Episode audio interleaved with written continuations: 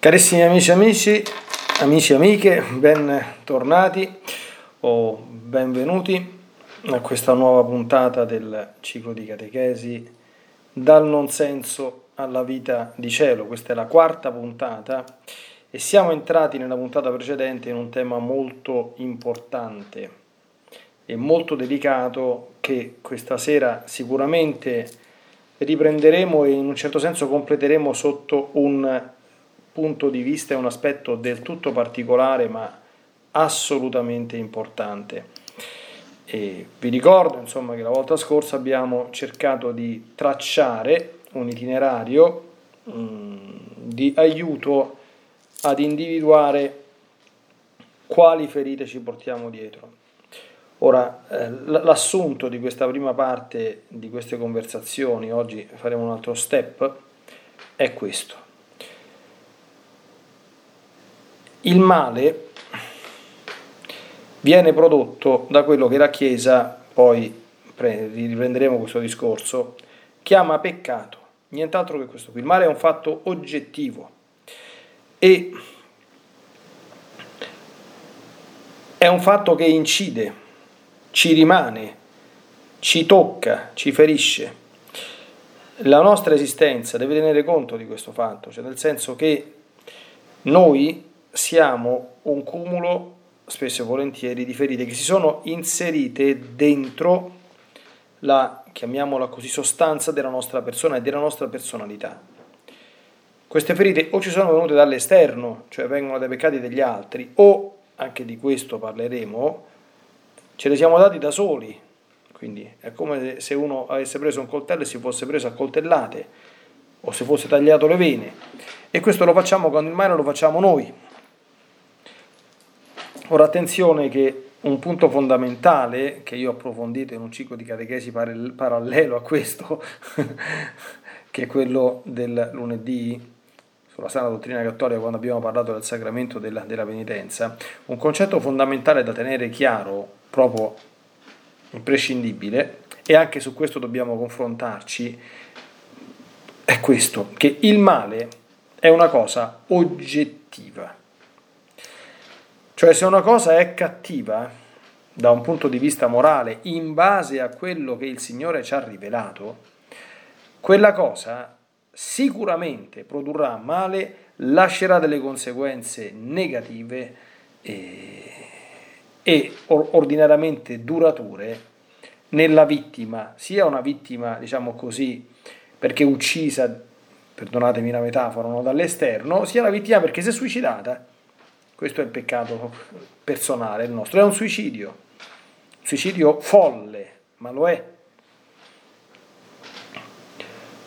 Quindi la prima cosa che stiamo esaminando è il male che ci è caduto addosso e che dobbiamo assolutamente individuarlo.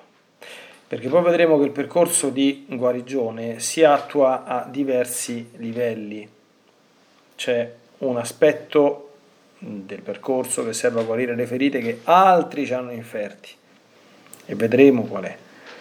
C'è un percorso che serve a guarirci dalle ferite che ci siamo fatti da soli, cioè dai peccati commessi, dai suicidi. E c'è un percorso di liberazione dalle nostre cattive abitudini, dai nostri vizi, c'è un percorso di educazione del nostro temperamento. E vedremo, riprenderemo, chi ha sentito i vecchi cicli di catechesi sa queste distinzioni, no? La distinzione che c'è tra il temperamento e il carattere. Quindi è importante avere un quadro fondamentale. Ora lo step che desideravo fare oggi con voi, molto importante, è quello riguardante, diciamo così, l'idea che ci è stata trasmessa, quindi siamo sempre da un punto di vista di esperienze vissute che hanno inciso su di noi. L'idea che ci è stata trasmessa di Dio, che è fondamentale. E noi non possiamo fare finta che non c'è stato. Se ricordate nel foglio, diciamo così, di lavoro, nel terzo punto, c'è una domanda fondamentale chi è Dio per me? Dio si è rivelato, d'accordo?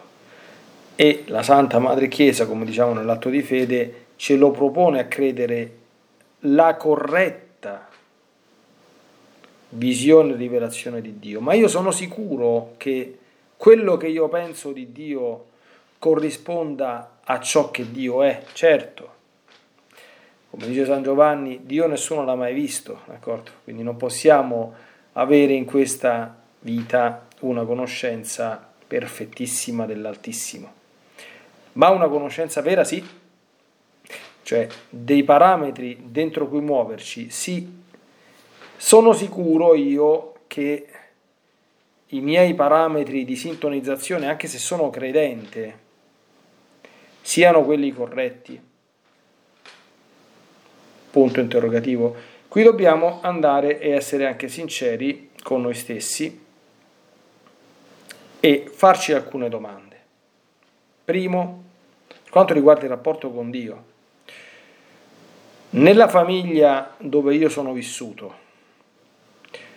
Dio c'era o non c'era? Prima domanda. Questo aspetto è un aspetto non importante, ma ancora di più. Bisogna vedere se Dio c'era o non c'era. Se non c'era, la domanda è già bella che è finita, insomma, no? Se c'era bisogna vedere quale Dio c'era dentro la mia famiglia.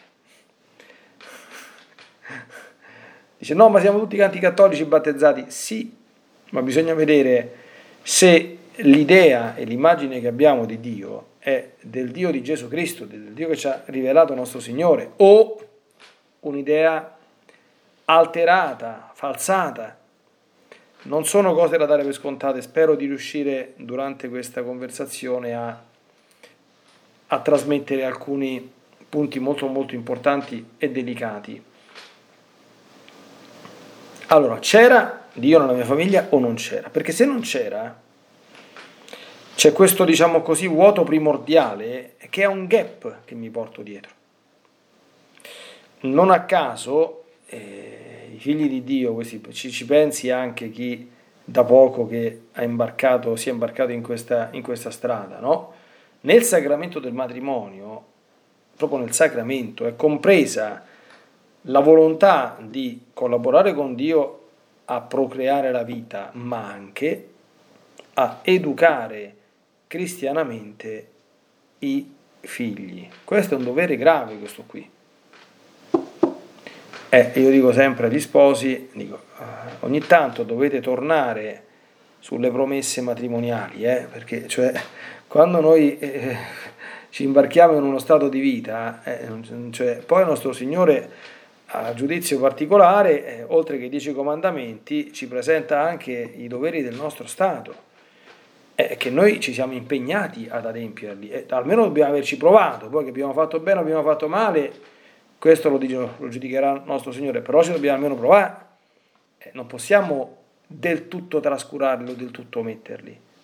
Gli sposi si sono impegnati e quando sono, hanno portato i figli a battezzare, l'impegno l'hanno di nuovo ratificato, perché il battesimo ai bambini si dà sulla fede della Chiesa, certamente, per il fatto che è un sacramento eh, necessario per la salvezza, quindi prima si riceve meglio è, si dà sulla fede della Chiesa, che è diciamo così, oggi un po' meno, ma un tempo in maniera più stringente, simboleggiata dalla figura del padrino e della madrina, quindi la fede della Chiesa, ma anche l'impegno dei genitori è di trasmettere la fede a nome sempre della Chiesa, perché la famiglia è una piccola Chiesa domestica, in modo tale che quel germe di vita, dicono proprio i formulari, che la creatura riceve, cresca, perché altrimenti facciamo come il chicco di grano che cade in terra e se non, non, non, non, lo irriga e non lo coltiva non germoglierà. Quindi è un seme meraviglioso che darebbe un albero bellissimo, ma se non lo coltivi e non lo fai germogliare, quello rimarrà così com'era. Probabilmente sarà soffocato, sarà sterile. Ecco la, la motivazione per cui il contesto in cui viviamo oggi è un contesto, per esempio, molto, molto, molto diverso da quello di, di, di, di, tanto tempo fa. Queste sono le famose sfide pastorali della, della Chiesa, no? Io personalmente sono, è evidente che il battesimo a un bambino è una cosa importantissima, anzi tante volte ho detto e io continuo a pensare questa cosa che prima si dà e meglio è. Certo che veramente oggi ci sono delle, delle situazioni eh, in cui veramente, salvo l'efficacia ex opera operato del sacramento, perché comunque il battesimo, il peccato originale te lo toglie, eh, la grazia te la infonde, però veramente eh, ci sono delle, delle situazioni in cui la garanzia che offrono i genitori poverini di un'educazione alla fede rasenta lo zero. Eh, quindi so per certo insomma, che nella Chiesa eh, si discute di queste cose, ci sono alcune posizioni un pochino estreme, che addirittura, qualcuno addirittura parla di, di differire il sacramento, di non darlo, no? che a me sembrano comunque soluzioni un po' troppo borderline, però pur essendo estreme, certamente toccano un punto fondamentale. Allora, c'era o non c'era Dio nella tua famiglia? Che tipo di educazione alla fede hai ricevuto? Se l'hai ricevuta? Che tipo di immagine di Dio hai ricevuto? Se l'hai ricevuto. E in famiglia. Dopo facciamo un pochino di esempi concreti, quindi scendiamo un pochettino nelle, nelle false immagini di Dio, quindi, però gli ambiti su cui dobbiamo lavorare sono questi.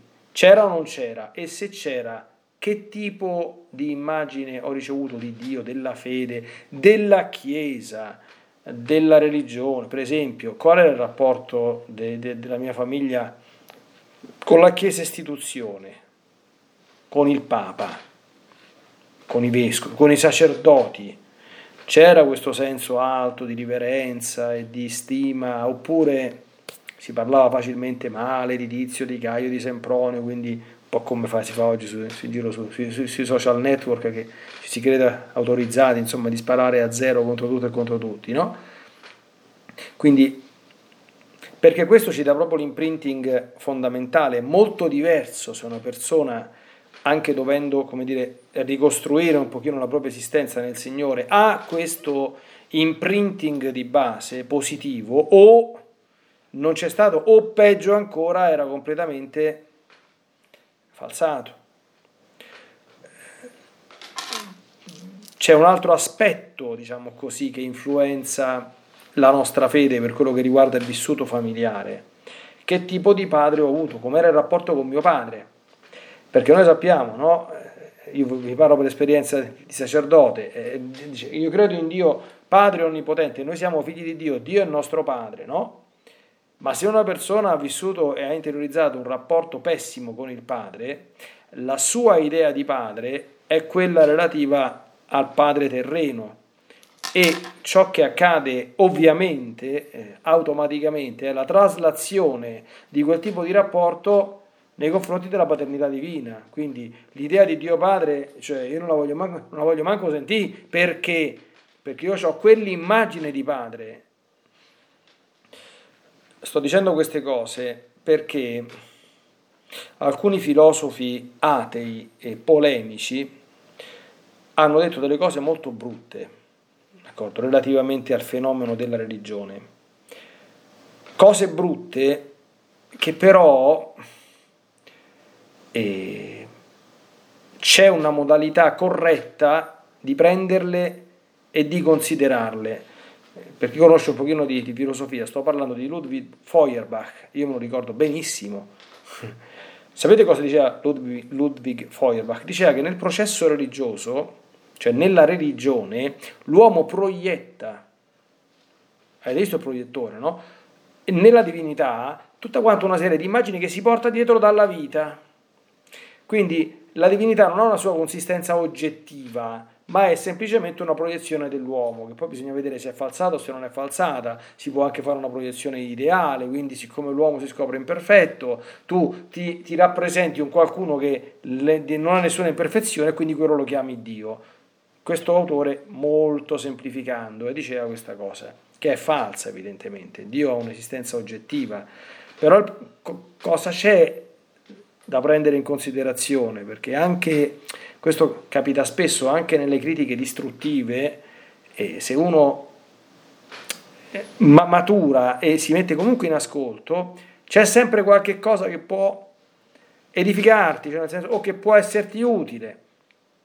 Noi sappiamo che Dio ha una consistenza oggettiva, un'esistenza oggettiva, non è una mia creazione, non è una mia proiezione. Quello che però può succedere è che nella consistenza oggettiva di Dio, io proietto le immagini che mi sono fatto di Lui. Questo, questo succede come? questo succede come? Ed è l'argomento di cui stiamo parlando questa sera.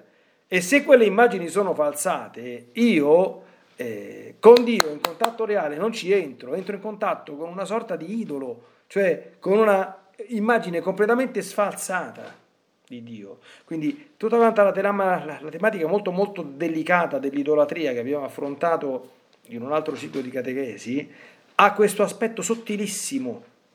Cioè io posso farmi un'immagine falsa di Dio, cioè in modo tale che quell'immagine falsa diventa una sorta di simulacro, di sostituto del vero Dio.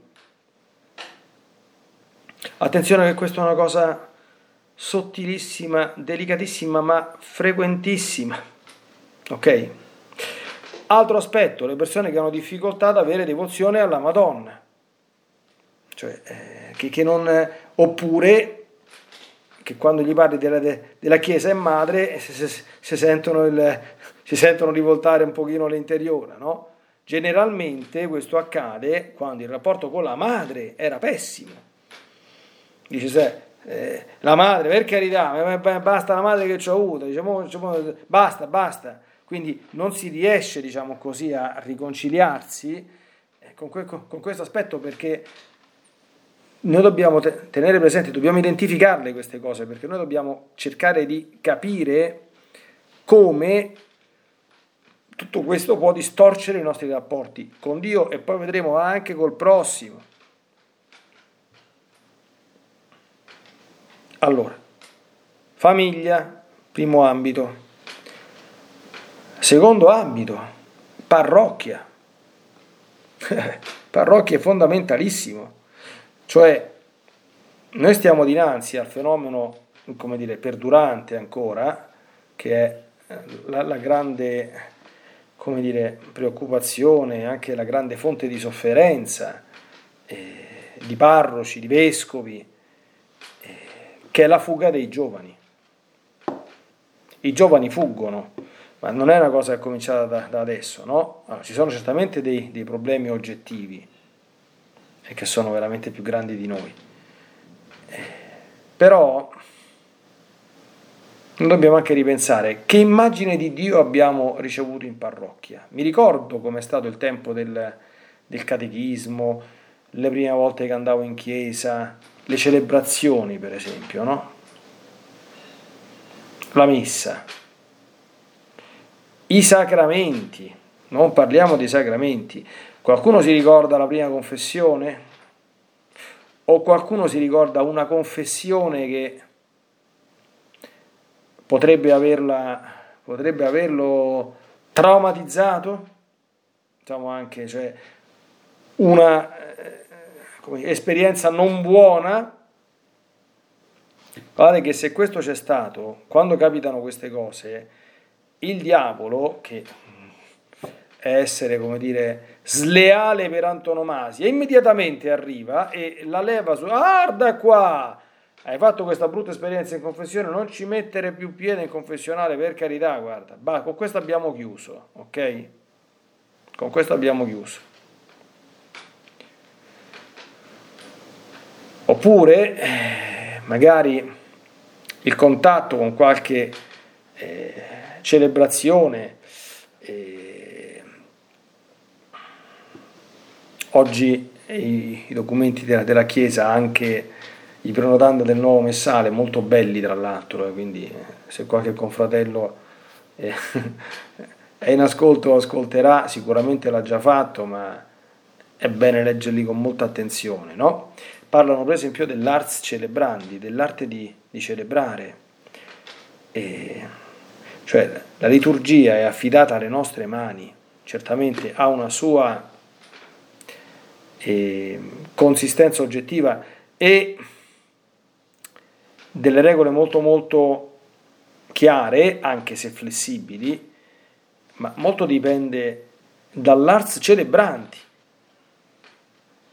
E le, le, le prediche che abbiamo ascoltato, cioè che mi ricorda, è importante farsi eh, partecipi di queste nostre reazioni, cioè la mia fede infantile, la mia fede del catechismo, la mia fede da bambino, c'era, non c'era, era una cosa brutta, era una cosa bella, era una cosa noiosa, cioè sono stato in contatto con realtà belle, con quelle realtà che comunque ti attraggono in qualche modo, che ti suscitano quella nostalgia di Dio che tutti quanti ce l'abbiamo nel, nel cuore, soltanto che qualcuno deve toccarci la corda giusta.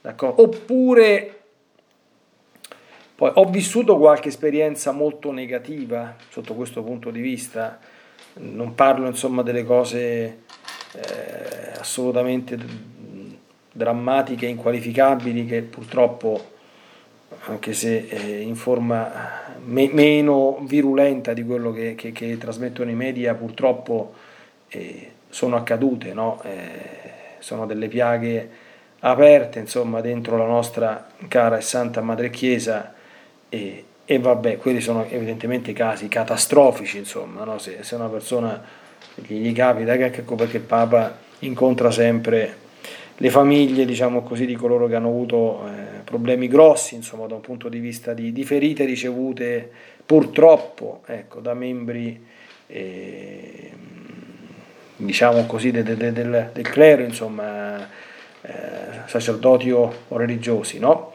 Quelle sono delle cose micidiali, insomma. Però senza arrivare a questi orribili estremi, eh, io ribadisco che sono d'accordissimo con un discorso che il Papa fece, non mi ricordo in quale 21 dicembre, prima di, di, Natale, incontra sempre i membri de, della Curia Romana, sicuramente non lo scorso Natale, forse il precedente o il precedente ancora, e dove diceva, perché qualcuno gli diceva ed è giusto questo qui, eh, santità sì, certamente ci sono stati dei, dei, tanti casi brutti, però cioè, eh, è chiaro che c'è anche un'operazione mediatica, perché in proporzione cioè, eh, di, di, di, tutti quanti i casi di queste cose insomma, esistenti nel mondo, quelli addebitabili alle, agli uomini di chiesa sono una piccola percentuale. Ed è vero questo qui. Però il Papa subito ha detto, per quanto mi riguarda, la piccola percentuale non ci dovrebbe proprio esistere perché sono cose talmente inqualificabili che in un ministro del Signore la percentuale dovrebbe essere zero. Ecco, io sinceramente condivido, nel senso che come con San Filippo Neri dico sempre al Signore tienimi la mano sulla testa, se no Leonardo si fa turco, nel senso che eh, noi purtroppo siamo dei poveri esseri umani e se il nostro Signore ci leva dalla, dalla mano, eh, la mano della, dalla testa possiamo insomma diventare capaci di ogni cosa, però veramente giungere a certi estremi insomma eh, ecco, sono proprio insomma eh, operazioni diaboliche veramente queste qui no? E quindi cadere in lacci insomma di questo genere vabbè e quindi che cosa ricordo per esempio, uno, te la ricordi la prima confessione? Te la ricordi la prima comunione? Te la ricordi la cresima? Cioè, come hai vissuto questi eventi? Come hai vissuto nell'ambiente parrocchiale? C'è stato un momento in cui hai lasciato la fede, hai lasciato la Chiesa? Sì? E perché?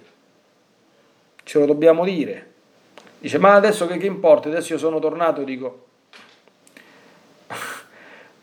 importa, anche se sei tornato, importa, adesso lo, lo, lo vedremo perché, no? E vi leggerò una regola di, di Sant'Ignazio. Noi dobbiamo averle chiare queste cose. Quindi, com'è stato il nostro vissuto per quello che veicola Dio e il suo mondo? È importantissimo, perché poi noi dovremo prendere le distanze da tutti quanti gli eventuali messaggi distruttivi e negativi che ci sono venuti e che potrebbero non soltanto condizionare il nostro rapporto con Dio, potrebbero creare veramente dei, dei, dei blocchi, delle difficoltà, non soltanto ad, ad, aderire a certe verità di fede, ma anche a entrare in una relazione profonda, cioè eh, il senso di questo itinerario, questo è un itinerario, io, io sono un sacerdote, insomma, no? cioè eh, la scoperta di tutte quante le ferite che abbiamo serve semplicemente a prepararci per andare poi dal medico. Il medico è Gesù, non ci sono altri medici.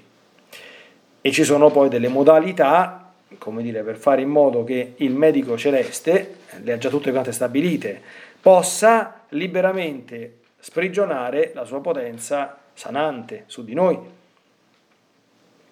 Eh, però, cioè, per fare questa operazione, cioè, bisogna essere, dire, ben attrezzati sia nella conoscenza delle piaghe, sia anche nell'essersi fatta, dire, un'idea non distruttiva del medico. Allora, per capire il senso di questo lavoro, diciamo così, un po' forse do- doloroso di ritorno sul nostro passato, mi servo di una regola di Sant'Ignazio di Loyola, tratta dagli esercizi spirituali. Guardate che nei numeri avanzati, quindi dal 300 in poi, ci sono le cosiddette regole che lui dava, e si chiamano generalmente regole per riconoscere gli spiriti.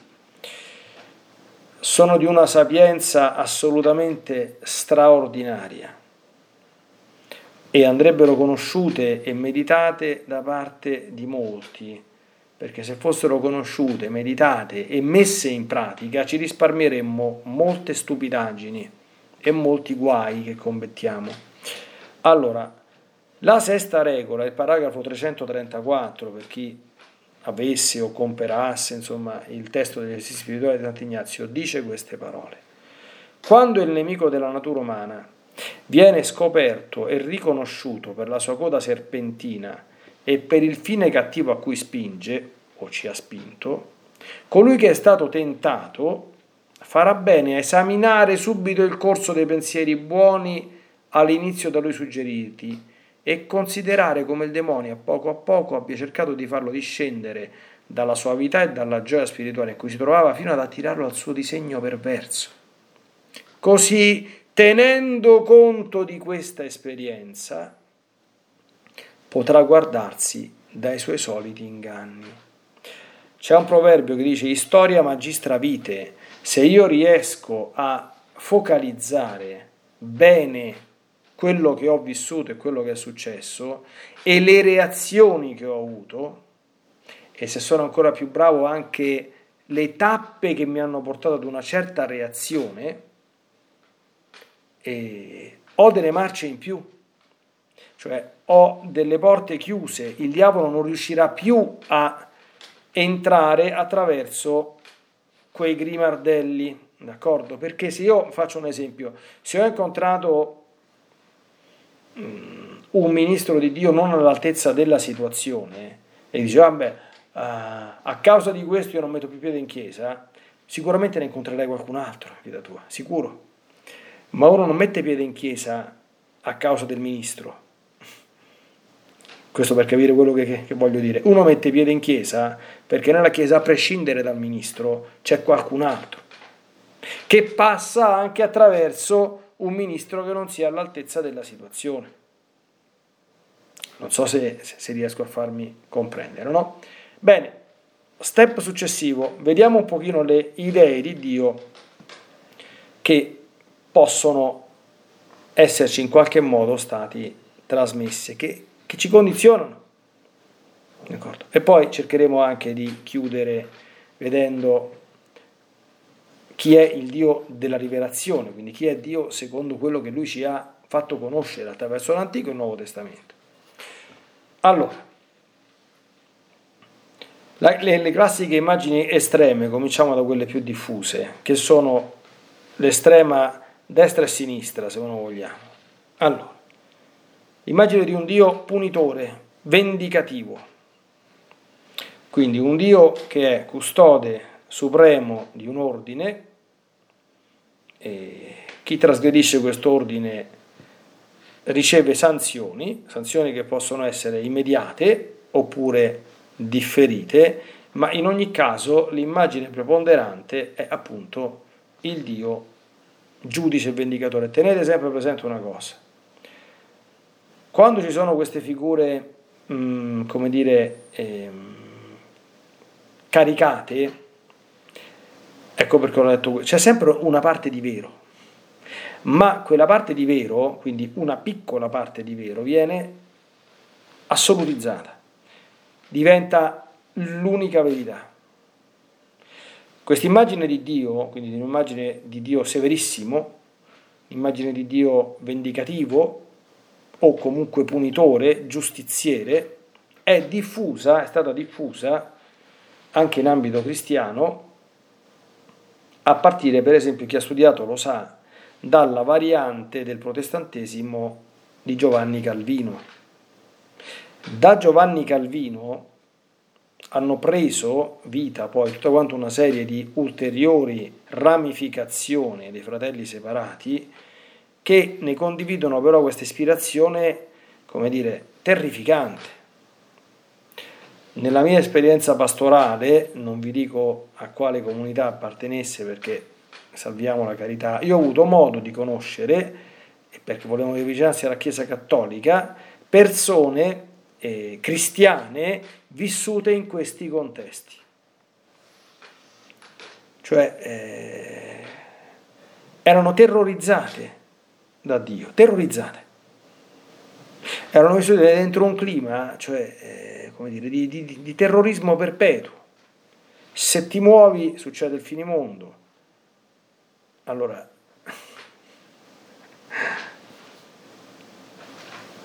diciamo che questa immagine può aver caratterizzato certamente un po' più che altro tempi obsoleti.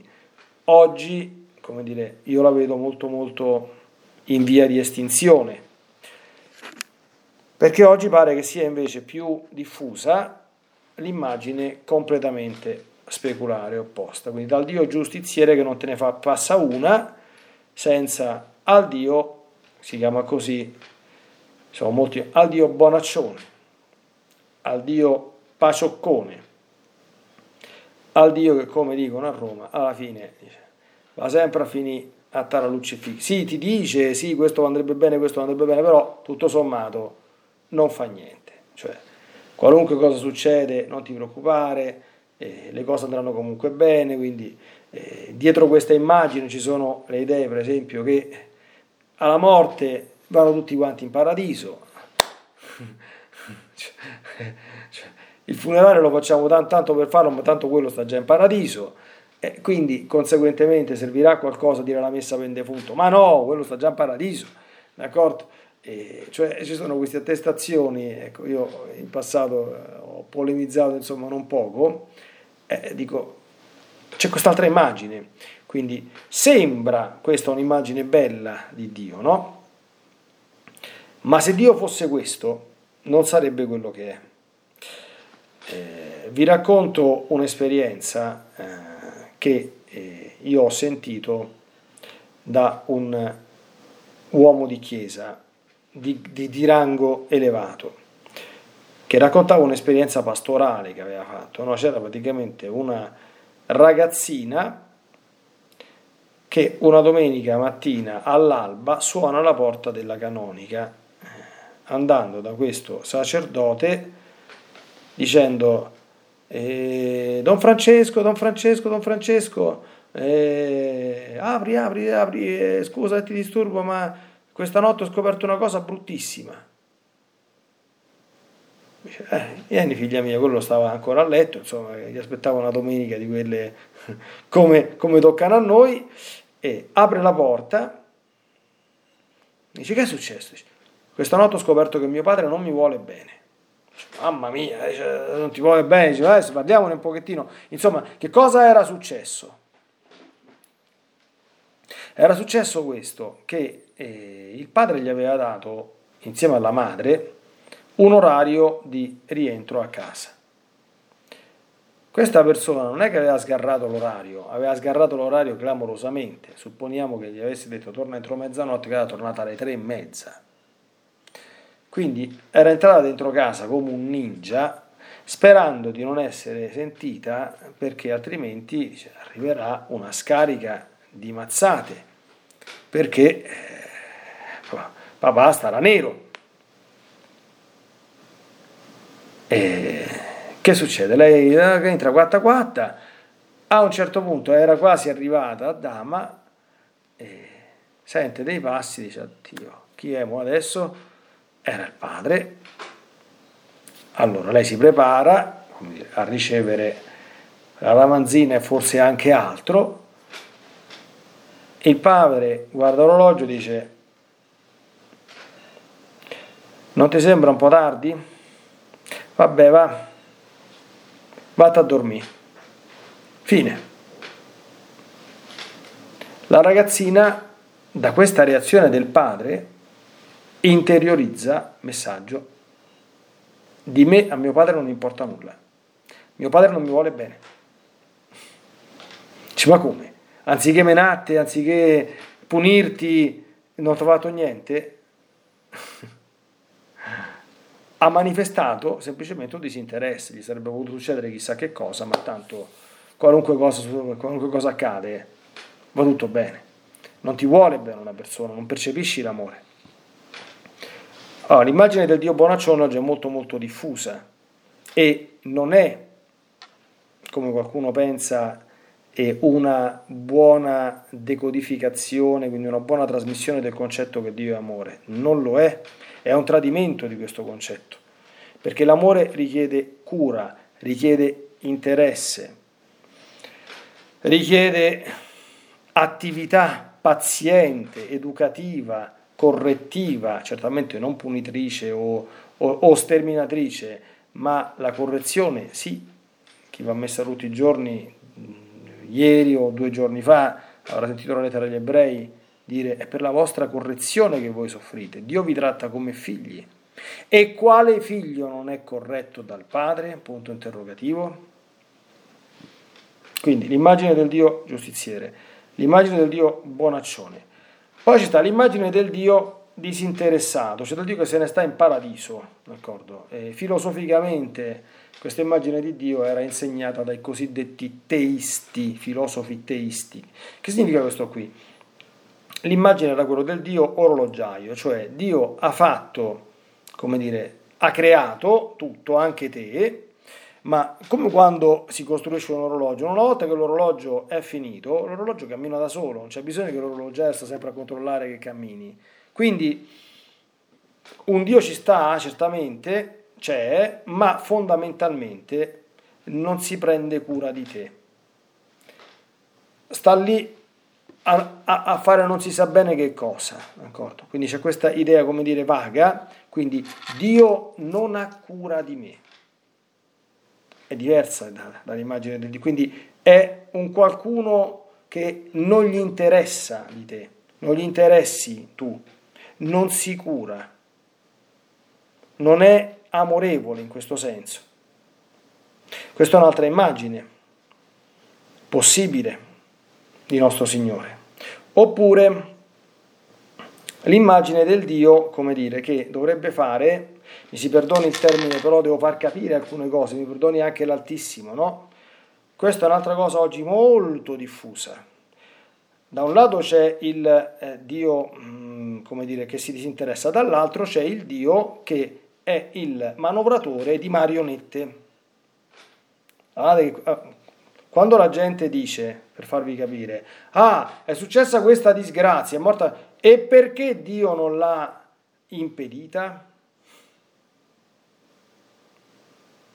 Allora, l'immagine, cioè, c'è sta l'immagine estrema, cioè di Dio che non se ne importa assolutamente nulla, e poi c'è l'immagine di, di un Dio che secondo questa immagine sarebbe veramente come il manovratore delle marionette, quindi non esistono, come dire, eh, dinamiche attribuibili alle cause seconde, alla libertà, che certamente il Signore eh, controlla, nel senso che tutto è sotto quanto la, il, il, suo controllo, ma non è manovrato come una marionetta, d'accordo? Per cui se, faccio un esempio, un povero giovanotto, come dire, eh, che cosa fa un, un, un, una sera, no? Allora, frega, ruba la macchina al padre, la macchina eh, che, che va a 300 all'ora, va con gli amici in discoteca X, in discoteca fa un cocktail di alcol, droghe, sballi di vario genere, eh, balla come un matto, esce alle 6 e si mette a guidare come un pazzo contro mano e va contro un palo, il giorno dopo dice e Dio dov'era? Ma che discorso è questo qui? Ma come Dio dov'era? Allora, dire Dio dov'era vorrebbe dire che dinanzi alla libertà di quella creatura, Dio la deve completamente fermare, quindi come un manovratore, come un burattinaio che lo prende e gli impedisce di fare quello che la sua libera volontà fa. Questa non è un'immagine corretta di Dio, ma questa, questa è diffusissima anche questa, eh? attenzione, attenzione che non ce l'abbiamo anche noi dentro, dentro la testa, eh? quando cominciamo a fare perché, perché, perché, perché, perché, o accusare Dio di questo, di questo, di questo, di questo, di questo, di questo. Il Dio burattinaio. Attenzione, altra immagine di Dio, molto diffusa e a volte ricercata anche nei sacerdoti state attenti. Io la chiamo, si chiama l'immagine del Dio stregone. Mi perdoni l'Altissimo, eh, perdonatemi anche voi, adesso capirete che significa. Chi è lo stregone? O il mago? Lo stregone è una persona che tu gli porti un problema e schiocca le dita, ti ha risolto il problema, subito. C'è la soluzione istantanea, pronuncia qualche formula magica e prende qualche bacchetta magica, ti tocca e puffete, finisce tutto. Allora, esempi. Le persone si avvicinano al Signore e dice, ah, io gli ho chiesto risolvimi questa situazione, risolvimi quest'altra, la vita non soltanto come si è risolta, ma si è complicata ulteriormente. Oppure, mi va tutto storto la, la, frase classica, vi ripeto io queste cose le ho imparate anche dall'esperienza pastorale, no? Qui c'è bisogno di qualche benedizione, qui c'è sta sicuramente qualche cosa che eh, chi lo sa che mi hanno fatto. Attenzione, queste cose succedono, eh, possono succedere, ne parleremo forse a suo tempo, ma allora, che cosa c'è qui dietro? Allora, Dio dovrebbe, dovrebbe essere, secondo questa immagine, sempre pronto che se io ho un problema, glielo presento e lui me lo risolve senza alcun tipo di cooperazione di collaborazione da parte mia. E questa modalità ordinariamente non viene proiettata direttamente su Dio, ma su qualcuno dei suoi ministri. D'accordo? Io, con tutto quanto il rispetto per, per le situazioni, no?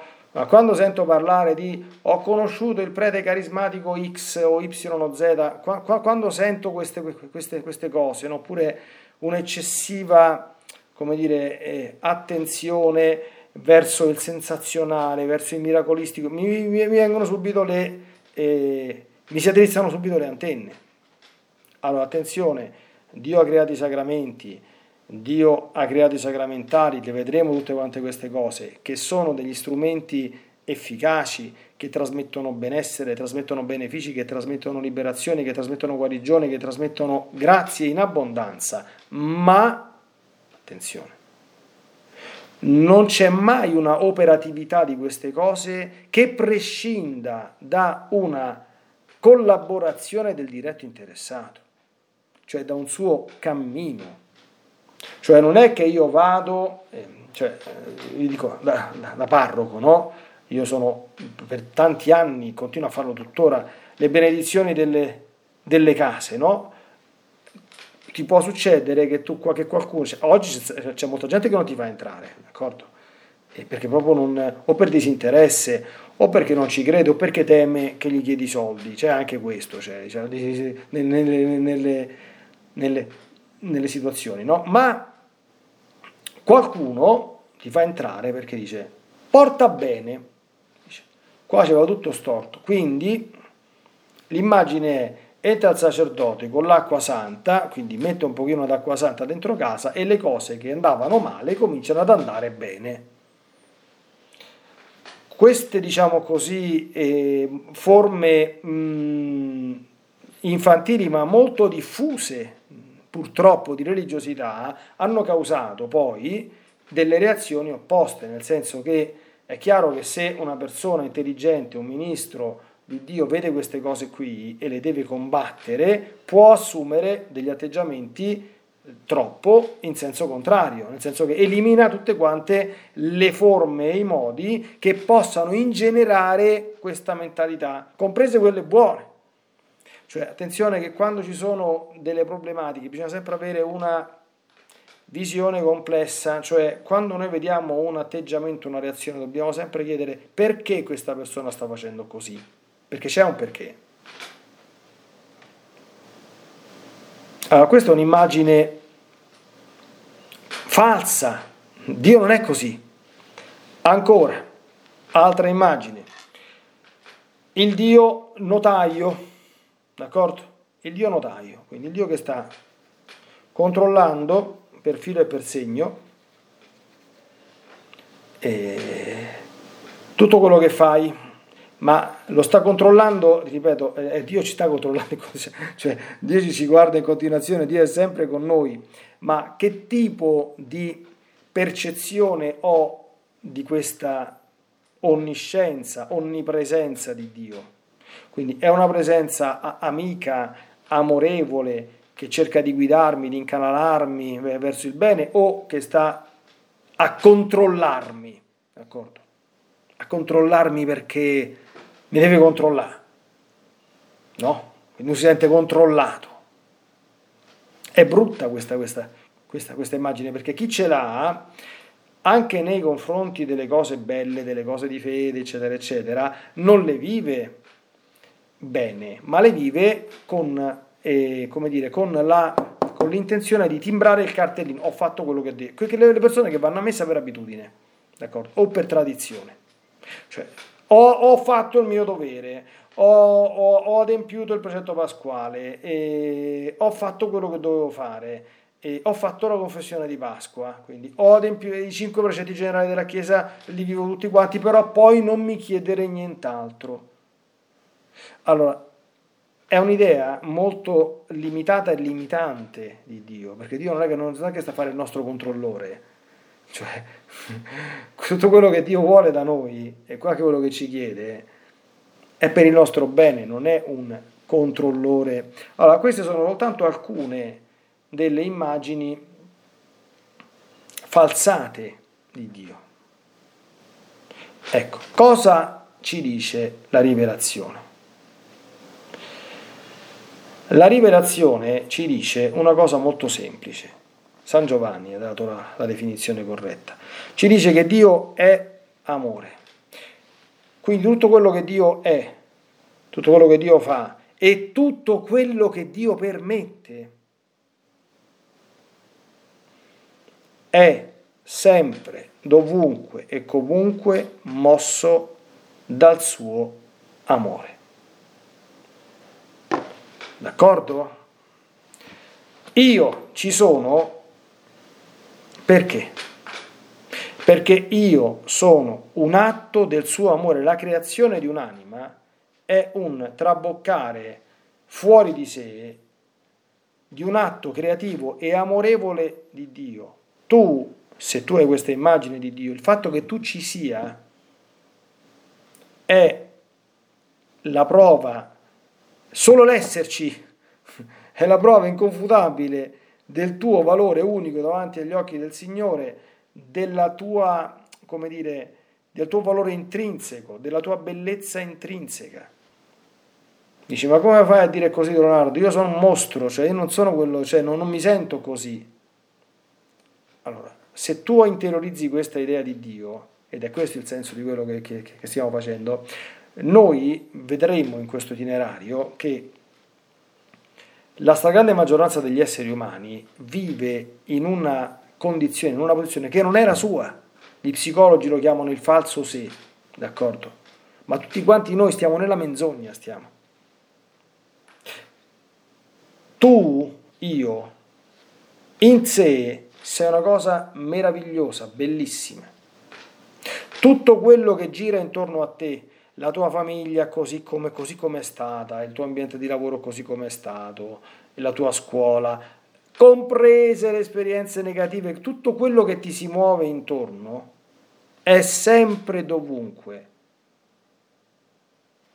un atto d'amore. La volta scorsa ho citato Don Fabio Rosini, nel, suo, libro che ho citato la, la, volta scorsa, dice è un, un atto d'amore. E se vado a finire in ospedale, in quel libro si dice, se vai a finire in ospedale, è un atto d'amore e chi parla, caro Don Fabio, povero Don Fabio, parla per esperienza personale, perché Don Fabio è andato a finire in ospedale, non ne fa un mistero, lo racconta continuamente davanti a tutti, per dei problemi molto seri, molto gravi.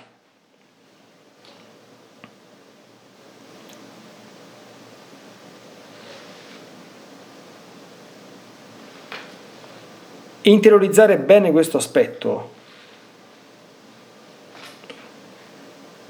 è decisivo. È decisivo. Allora, Dio non è un giustiziere, ma certamente Dio è giusto. Ma la sua giustizia deve essere filtrata, letta attraverso l'orizzonte dell'amore. Cioè anche la giustizia di Dio è un atto di amore.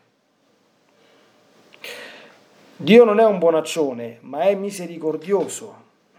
Ma la vera misericordia è una manifestazione dell'amore di Dio. Dio ha creato tutte le cose, ma non le ha semplicemente create, questo è il Dio che si disinteressa, ma ne ha cura costante, perché non c'è soltanto la creazione, ma c'è anche la provvidenza di Dio. Dio non è uno stregone, quindi non ti risolve i problemi, ma ti dà gli strumenti e i mezzi efficaci per risolverli, che sono i sacramentali e i sacramenti. Capite? Cioè, tutte quante queste eh, visioni false hanno qualcosa di vero che le fa stare in piedi, ma lo stravolgono, come tutte le eresie, lo assolutizzano e lo unilateralizzano l'unica, co- l'unica cosa da cui ogni immagine di Dio deve essere, come dire, abbracciata, filtrata, illuminata, è l'amore. Perché la sua essenza è questo. Quando San Giovanni dice Dio è amore, Deus caritas est, ci scrisse una lettera eh, memorabile, bellissima, Papa Benedetto XVI a suo tempo, sta dando una definizione sta dando una definizione. Dio non è un burattinaio, attenzione, governa la storia, ma nel rispetto della libertà delle persone, perché il burattinaio è uno che ti fa violenza, è uno che non, non ti ama perché non ti rispetta. Capite? Quindi riprovate adesso, adesso non lo faccio io perché il tempo è quasi finito e riprendiamo tutte quante le immagini false di Dio e trasfiguriamole e correggiamole alla luce dell'unica immagine corretta di Dio che è l'amore.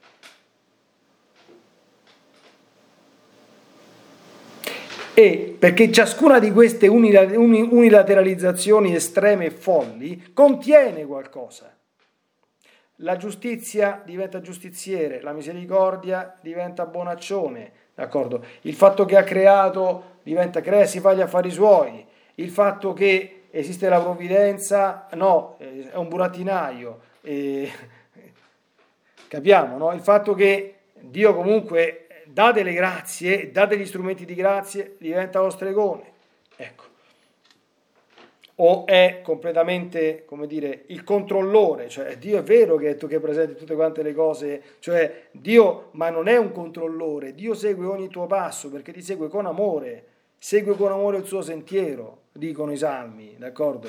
Eh, se cadi non rimani a terra perché il Signore ti tiene per mano, cioè la presenza di Dio, cioè, che noi dobbiamo interiorizzarla, cioè stare sotto i suoi occhi, quello che i santi, quella famosa espressione Dio ti vede, Dio ti vede non è, oh mamma mia mi vede e mo chi lo sa che sto a fare, ma cioè tu, metti, tu immagini che stai vicino a una persona che è innamorata di te, ti vuole tantissimo bene e quindi non ti perde mai d'occhio per aiutarti in tutte quante tue, i, i, tuoi passi, eh, per compiacersi di te, eh, per farti contento, cioè, hai sempre la, la sua mano a fianco alla tua perché, perché possa essere presa, in questo senso. Allora, mi fermo perché siamo arrivati, spero di aver trasmesso, noi dobbiamo decodificare, eh? compiti a casa. Uno, quali sono le immagini di Dio che hanno caratterizzato la mia esistenza? Dittele, d'accordo? Te le devi dire. Due, dove le hai immagazzinate queste eventuali immagini false di Dio? In famiglia, in parrocchia, in una confessione, in un ambiente, non lo so. Cerca di focalizzarle. Perché poi da queste cose bisogna, perché il rapporto con Dio è assolutamente fondamentale. Se una persona non ha un buon rapporto con Dio, la cosiddetta preghiera profonda non la vivrà mai. Ecco, quindi ci sentiamo la prossima volta, spero di, aver, di essere riuscito a trasmettere quello che desideravo.